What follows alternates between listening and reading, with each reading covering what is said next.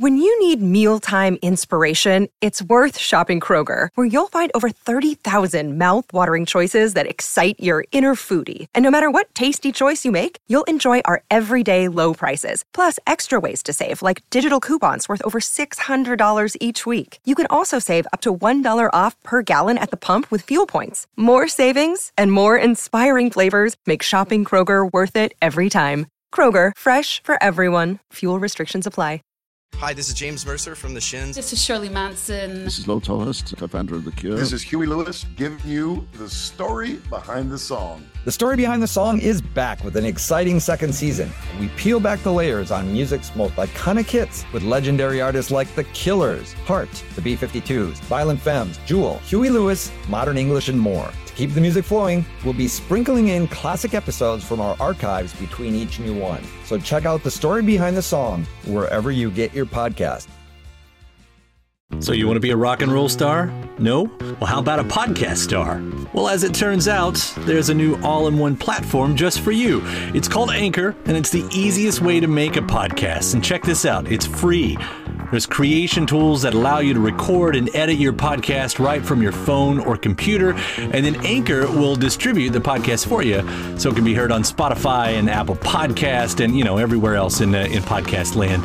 And what's even better, you can actually make money from your podcast. Go figure. Uh, no minimum listenership on that. It's everything you need to make a podcast in one place. So go ahead. Download the free Anchor app right now or go to anchor.fm to get started. So, what are you waiting for? Podcast stardom is within your reach. It's easy to hear your favorite artist on WFPK from wherever you are. Listen on your smart speaker, live stream from our website at WFPK.org from Louisville Public Media.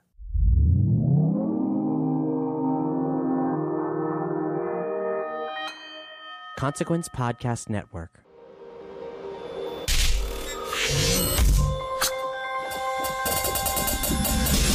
Hey, welcome to another edition of Kyle Meredith with the interview series presented by WFPK Independent Louisville at WFPK.org, Consequence of Sounds, and the Consequence Podcast Network. Hello to all the subscribers. Thank you all for checking out the series every single week with new episodes every Monday, Wednesday, and Friday. Appreciate you listening every single time and uh, leaving comments uh, wh- wherever you're listening from.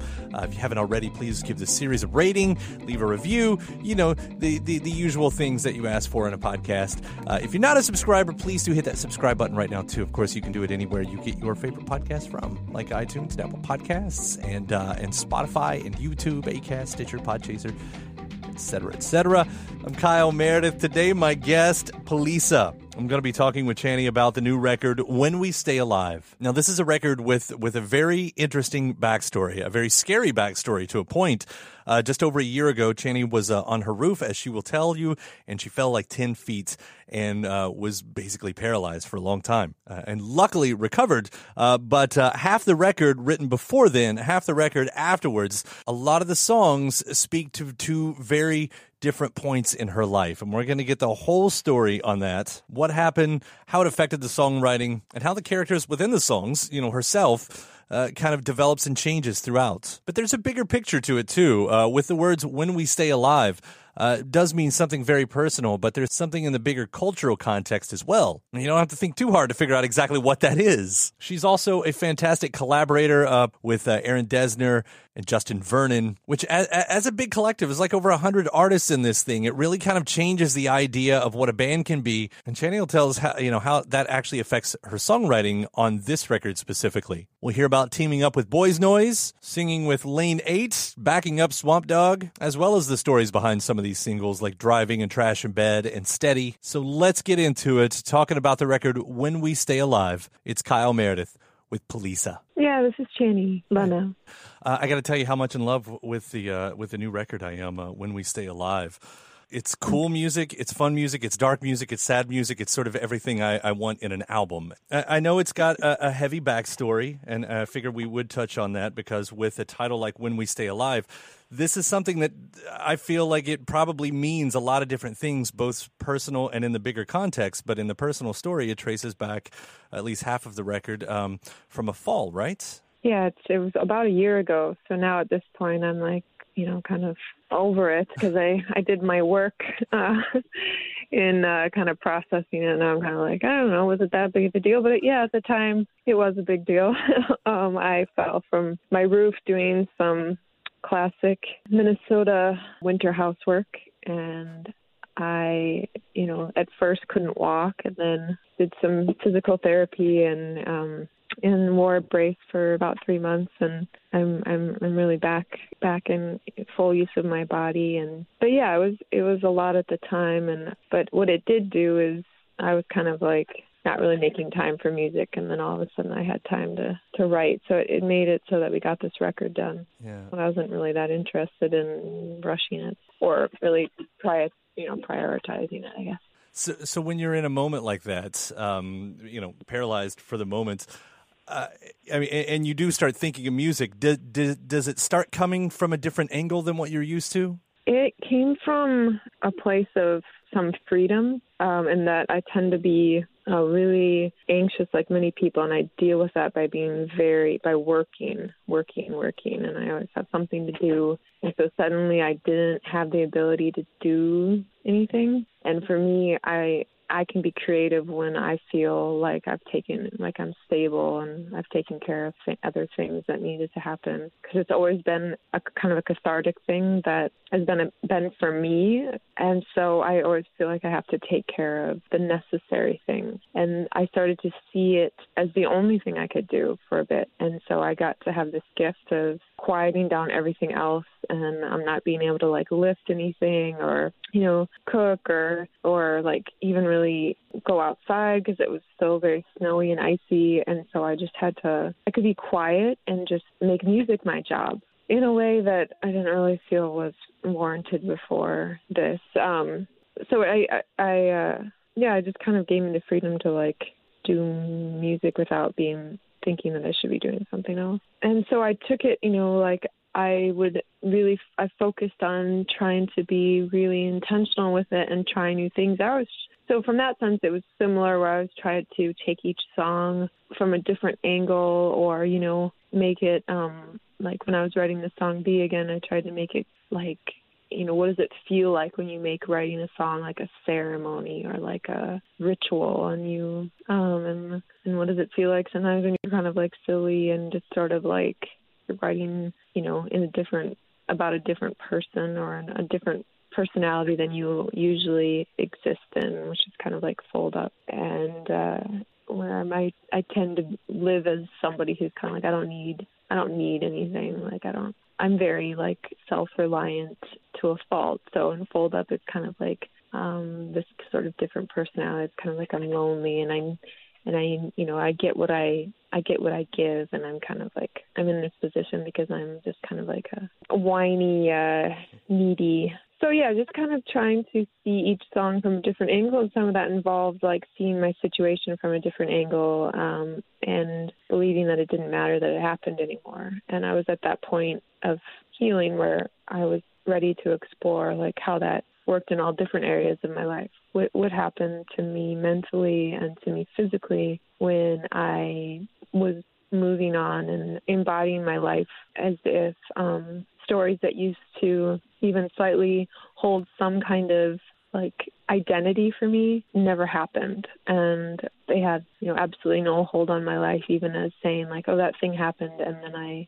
survived it but um what what happens when i take this idea of like it doesn't even matter that it happened and where i am now and being present and what i'm going to do with just where I am now. Um, you know, what am I gonna? What do I have to say about that? Yeah, I've heard you, uh, or maybe read you saying it's in a way like rewriting your own history. Yeah, and I that was kind of a revolutionary idea to me because I think there's there is some importance, and I think it's really a personal thing, and everybody has to do what they need to do. But you know, even just little things where we find identity in surviving something, even that for me started to wear me down. Or as my doctor that I was seeing, you know, pointed out that I'm still kind of holding on to in that like some regret and shame that I that something's happened. Like what happens if I like just completely rewrite the story that I I went up on the roof, but then like you know, my partner came out and was like, "Hey, what are you doing? Let's, you know, get down from there." You know, like uh or like I just like fell into a big cloud of snow and uh you know some magical fairies picked you know picked me up and just like what is the importance of a reality in the future and now like in the, in a past reality like what and it was kind of an experiment you know um if people ask me what happened i'm not like nothing or you know i'm also not that dramatic that i completely lived in my in my own rewriting for my own you know but you know being able to exist in in in this world and not is kind of where i like to try to be. Can we all, like, as a nation, do that whole exercise come like no, mid November? Is that something we can all exactly.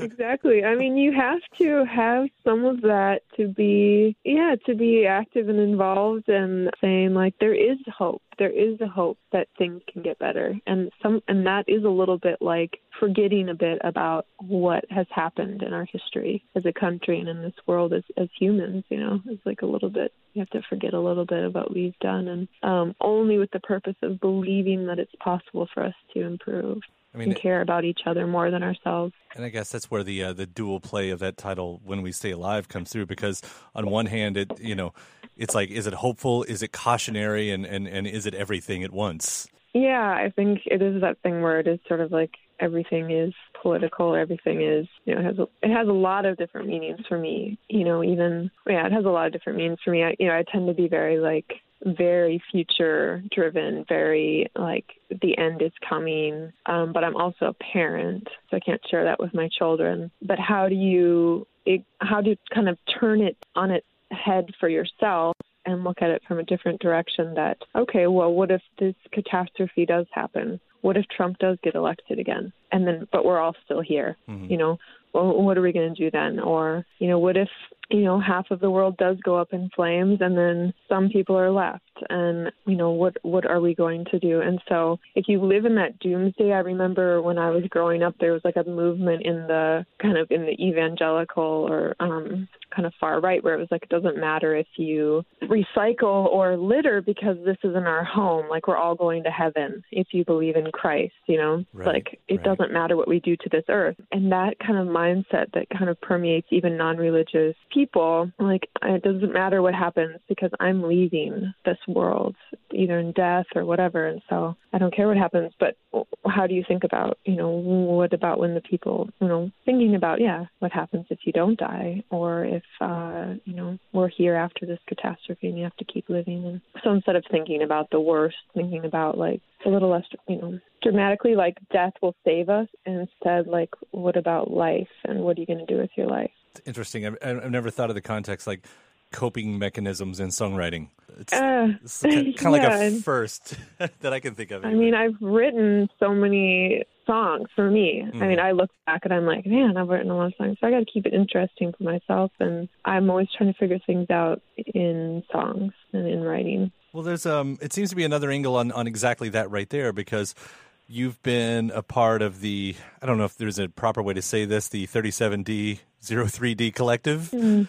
yeah. and and and this is with uh with Justin and and and Aaron Dessner and um this collective, you know, I, I've talked with Aaron about this before about it, it. The idea of it almost seems to me like it changes what a band is, what it means to be any sort of band, like like a fluid version of something like that. And I was wondering, like, has that affected your songwriting in in that way? Well, it affected it in this record in the sense that usually Ryan was my main producer that I was speaking to. And he and I have a, a special relationship musically because it's like I usually just sort of he's he's somebody he's a musician like if he sends me a track I just know what to do to it and I just like I know what to say to it and we kind of are I feel like I'm responding to him and and he responds back to me and then this record he had like 12 or 13 other people collaborating with him on on the tracks and and I knew all of them well from people or not well some of them, but I knew them. And so getting used to these other voices, and then it was like I was speaking back and responding to different people than I had, you know, a more of more of like a you know collective literally in um, the songwriting and for me that was a big deal because it's such a personal experience for me um, the people that I make music with, I often get very close to, which is why I've married two of them. Um, and it's something that I really fight against, but it's like I try to fight, you know, with that in myself and, and put it at bay so that I can, and I've gotten better at it as I get older, so that it was a really interesting experience for me this time to really, like, there's a song called Feel Life that's pretty much the basis of it is a song that Andrew Broder wrote from Fog, and it's it's really like his voice. That's not a song that Ryan would write like a piano tune like that. And then Ryan added himself and his voice onto it. But I think it was it's open that experience of working with people has kind of opened me up a little bit to collaborating with people in real time as somebody who who is really shy and doesn't really make I'm not a mover and a shaker or a networker. Like I'm, I really am. It takes me a while to get to be able to open up. But as I get older and through experiences like people where you're put into a space and you have only a week and you don't want to leave having done nothing, you know, people are giving you the opportunity to to um, make something and take care of you while you're there. You know, room and board, and then in re- exchange you make music. It kind of pushes me, and it pushed me to to try to be braver about working with people that I didn't know. And then for the pure, you know, none of it was going to be recorded or sold, or you know, I guess it's up on people now. But it was just for the pure act of making, um, which I really love, and that I think, you know, this past couple years, then Poliça have made like two other records with Dustin Zahn and Task Force, you know, and a lot of it was just like getting used to and comfortable with just making stuff that will probably never come out or making stuff that for just the act of making it that will then inform the stuff that you're going to make in the future. So I think that that fit in line with how Poliça has operated in a lot of ways in the past of making and making with people outside of even the People Collective, but just making music with friends, as that's sort of the beginning of Poliça and what we started doing and kind of how we've carried, but we really opened up to more people after the collective festivals in Berlin over, the past three or four years. So it kind of yeah, just it just broadened our um, our horizon and for me shook me out a little bit of feeling timid and don't don't want to impose or think that you know uh, anybody wants to work with me. It kind of got me out of like just yeah, just giving it a try. We definitely hear you know some new sounds all throughout this record. I mean, I don't know if "Steady" feels as different to you as it does to me. That's that's kind of one of them that I hear. But even the B side to "Driving," which I'm in love with, that song "Trash in Bed," and that's you mm-hmm. working with uh, Boys Noize, right? Yeah, he was gracious enough to kind of help tune it in in the end. Um, and that was the one of the first songs we wrote for this record, and that that was a couple, maybe like two and a half years ago, because that was something that we toured with Europe in Europe about two years ago. We played like six of the songs on the record just to like try them out and try this new drum setup we were doing and see if it was a good idea to go. That was kind of what we were aiming for the rest of the songs to sound to move more in that like techno direction with all the all loving that music and that's not where the record went. But um and so that's why that song yeah it's kind of a standalone. And but um yeah we um yeah alex is awesome and i sang on um mayday on his record a couple records ago. And dustin zahn produced a, a song with ryan on this record that also you know was like we wanted to work with dustin and make some techno songs and they ended up being just like is like techno producers they want to make non techno songs. Right, right. you know, they wanted and Dustin wanted a break from making like club music and making some um some songs with me that were yeah, you know, just like song songs, first chorus, first chorus bridge. So it, it yeah, it was it's just been really fun to just see where because that's what's so wonderful about making music is you you know it pulls the stuff that's inside of you out and um it tells you you know what you're what you're going to make and it's it's exciting or interesting at least to see what people what comes out of people but um yeah so yeah, I mean, you're all over the uh, even the new Lane Eight record, uh, "Brightest Lights," and it's, mm-hmm. it's like two, three, or four some odd songs on that one. With, with, it being like someone else's record, you know, in these collaborations, you're talking like Mayday and that song and everything. I mean, do you feel as close uh, to those songs as as something that would be on just a Poliça record, or is it sort of something completely different? It is. It's very different, but I still care deeply about it. Like those Lane 8 songs are some of my favorite songs that I've written because one, the experience was so great, and it's vastly different where I'm in a room with Daniel and this other person named Kyle, who Kyle and I wrote a song together, Brightest Light, that was the lead single on the last Lane 8 record. And where, um, you know, when I write with Poliça, no one ever says like, "Oh, I wouldn't sing the verse like that," or "Why don't we try a different word?" You know, I just have free reign to say what I want to say and how I want to say it, and I, you know, I edit my lyrics over and over again for, uh, you know, a year or so, but um, it's a it's a really good challenge, and it's to go into a studio with Lane Eight, for instance, where you know people are gonna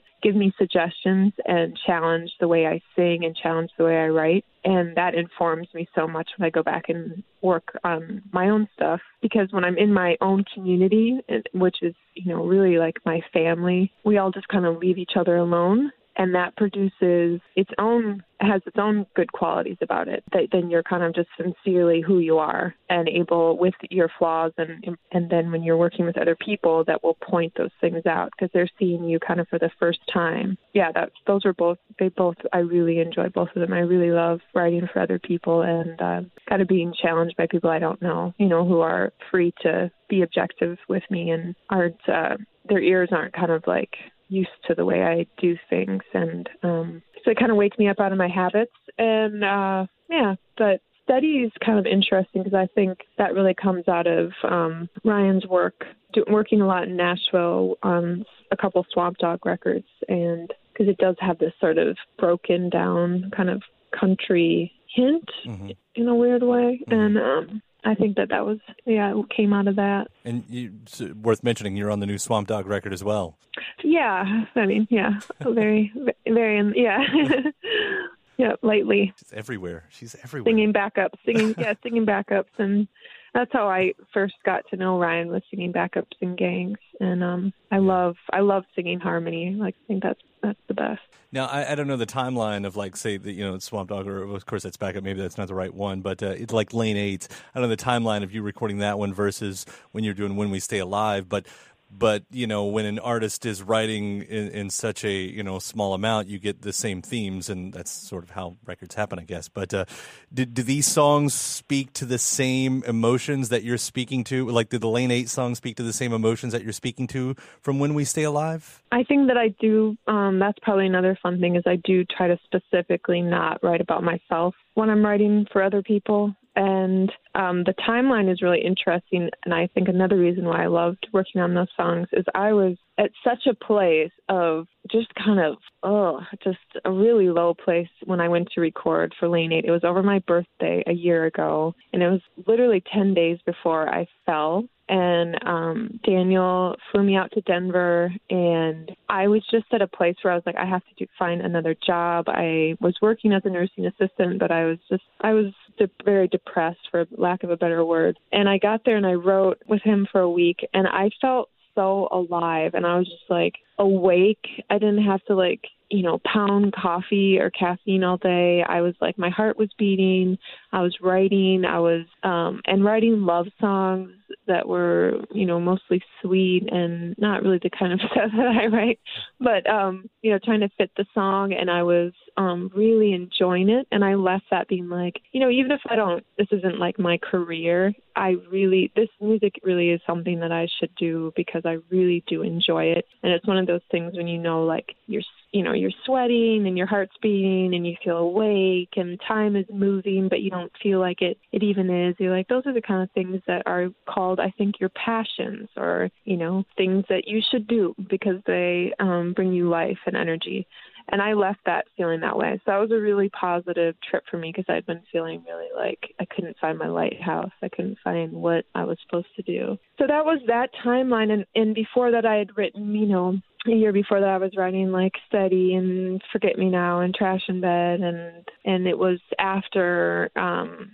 after and starting in the spring of 2019 that I started writing like Driving, Be Again, Feel Life, Fold Up. So some of those qualities are different too because some of them the ones after uh, the spring were sung in my room in my house, and then the ones before were sung at a friend's studio. So really hearing how the um, the two parts of your life. I don't know if you, if it sounds like that to you. The hearing how the author sounds before an event and after the events, and and how it makes Yeah. a complete album. Yes.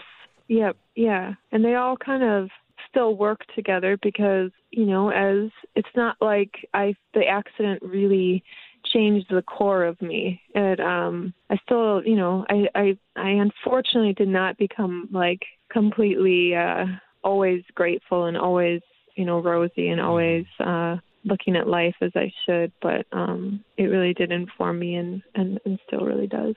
Well, I, I think you've made beautiful art uh, once again with this record. Uh, I honestly can't Oh, say enough great things about it uh, when we stay alive. Channy, thank you for the music, uh, and especially thank you for the conversation today. This is uh, this has been really uh, really fun. Okay, well thank you so much. Have a great day. All right, take care. Bye.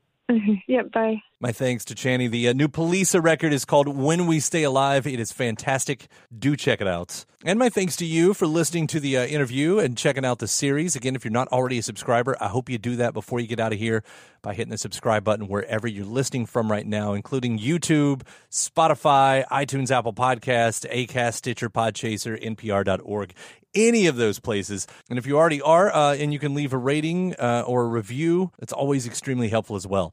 After that, head to WFPK.org. That's where I do a show Monday through Friday at 6 p.m. Eastern. It's an hour full of song premieres, music news, anniversary spins, and bonus interviews. Again, that's WFPK.org. ConsequenceOfSound.net has your music and film news. You can also find me on social media, any of the platforms at Kyle Meredith. And that does it for another edition. I'm Kyle Meredith. I'll see you next time.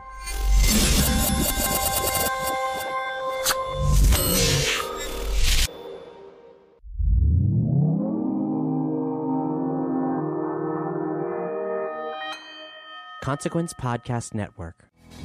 I'm Leo Phillips, host of This Must Be the Gig. We're a weekly podcast that documents everything about the world of live music, speaking with choreographers, costume and set designers, the people who run beloved venues and festivals, and, of course, speaking with musicians about that one gig that changed their lives. Get your peek behind the curtain at consequenceofsound.net, Apple Podcasts, or wherever you listen to your podcasts. When you need mealtime inspiration, it's worth shopping Kroger, where you'll find over 30,000 mouthwatering choices that excite your inner foodie. And no matter what tasty choice you make, you'll enjoy our everyday low prices, plus extra ways to save, like digital coupons worth over $600 each week. You can also save up to $1 off per gallon at the pump with fuel points. More savings and more inspiring flavors make shopping Kroger worth it every time. Kroger, fresh for everyone. Fuel restrictions apply. When you need mealtime inspiration, it's worth shopping Kroger, where you'll find over 30,000 mouthwatering choices that excite your inner foodie. And no matter what tasty choice you make, you'll enjoy our everyday low prices, plus extra ways to save, like digital coupons worth over $600 each week. You can also save up to $1 off per gallon at the pump with fuel points. More savings and more inspiring flavors make shopping Kroger worth it every time. Kroger, fresh for everyone. Fuel restrictions apply.